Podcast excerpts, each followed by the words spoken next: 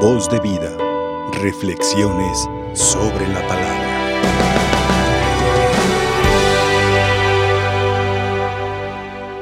Muy queridos hermanos, en este ambiente que nos invita esta semana de oración especial por la unidad de los cristianos, creo que es providencial el que nos encontremos con este texto evangélico en el que se nos narra la institución de los doce apóstoles.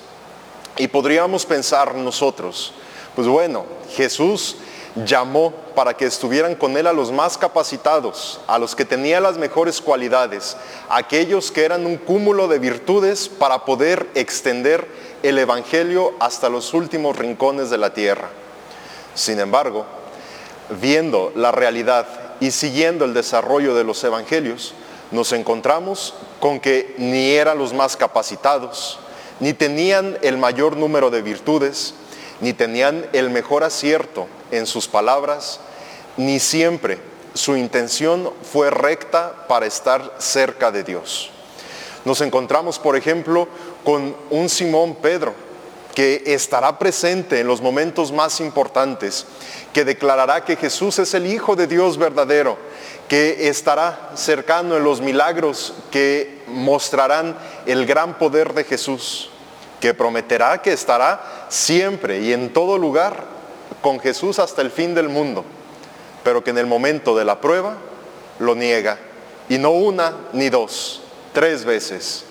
Nos encontramos también en este elenco de los doce apóstoles con Santiago y Juan, aquellos que seguían en autoridad, podríamos decir, después de Pedro, que estarán también en el momento importante en el que es declarado Hijo de Dios por el mismo Padre, pero que en algunos evangelios se nos muestran preguntando y peleando por saber quién era el más importante del grupo que seguía a Jesús estaba Mateo, el cobrador de impuestos. Estarán otros que preguntan por qué se gasta el dinero de la bolsa en bienes para Jesús y no para los pobres. Estará el traidor, Judas Iscariote, que se mantendrá cerca del grupo, pero que en el momento decisivo será aquel que mueve los engranajes para traicionar a Jesús y así entonces eh, dejar este grupo sin uno de sus miembros. Entonces, podría venir a nosotros la pregunta, ¿por qué Jesús los eligió a ellos? Siendo que seguramente había doctores, había maestros, había fariseos de buen corazón que seguían a Jesús dentro de toda esa muchedumbre. Pero Jesús quiso, y el Evangelio hoy nos lo recalca muy bien, Él quiso elegir a esos doce para que estuvieran con Él. Entonces, ¿por qué lo hizo? ¿Será porque confiaba en ellos? Seguramente que sí.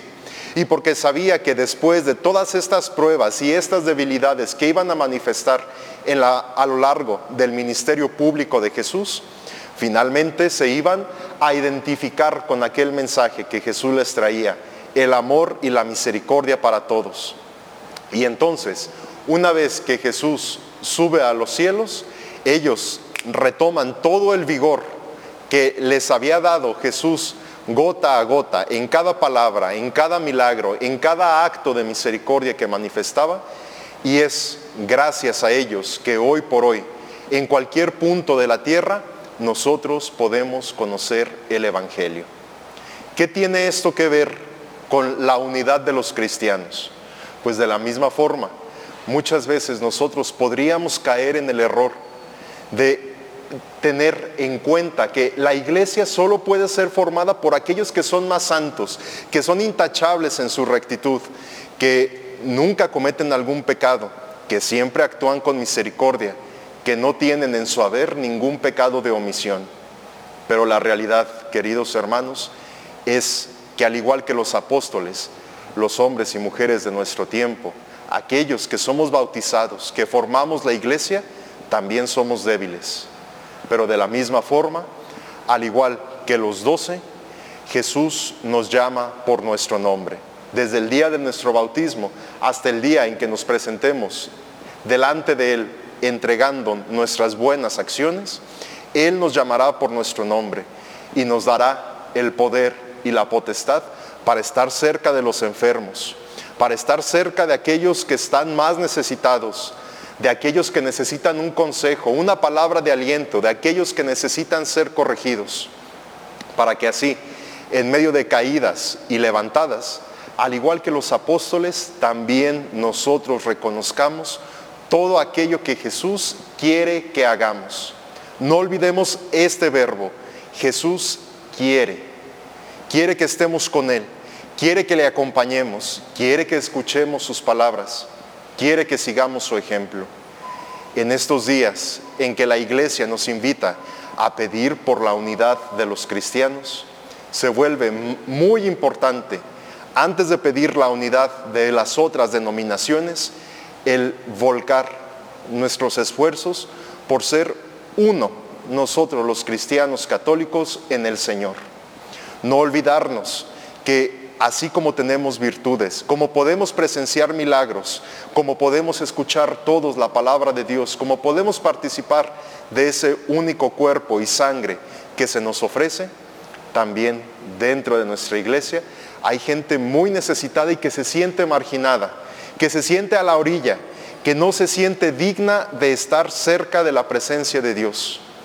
Hoy nosotros recibimos ese llamado también a querer que todos seamos uno en el Señor.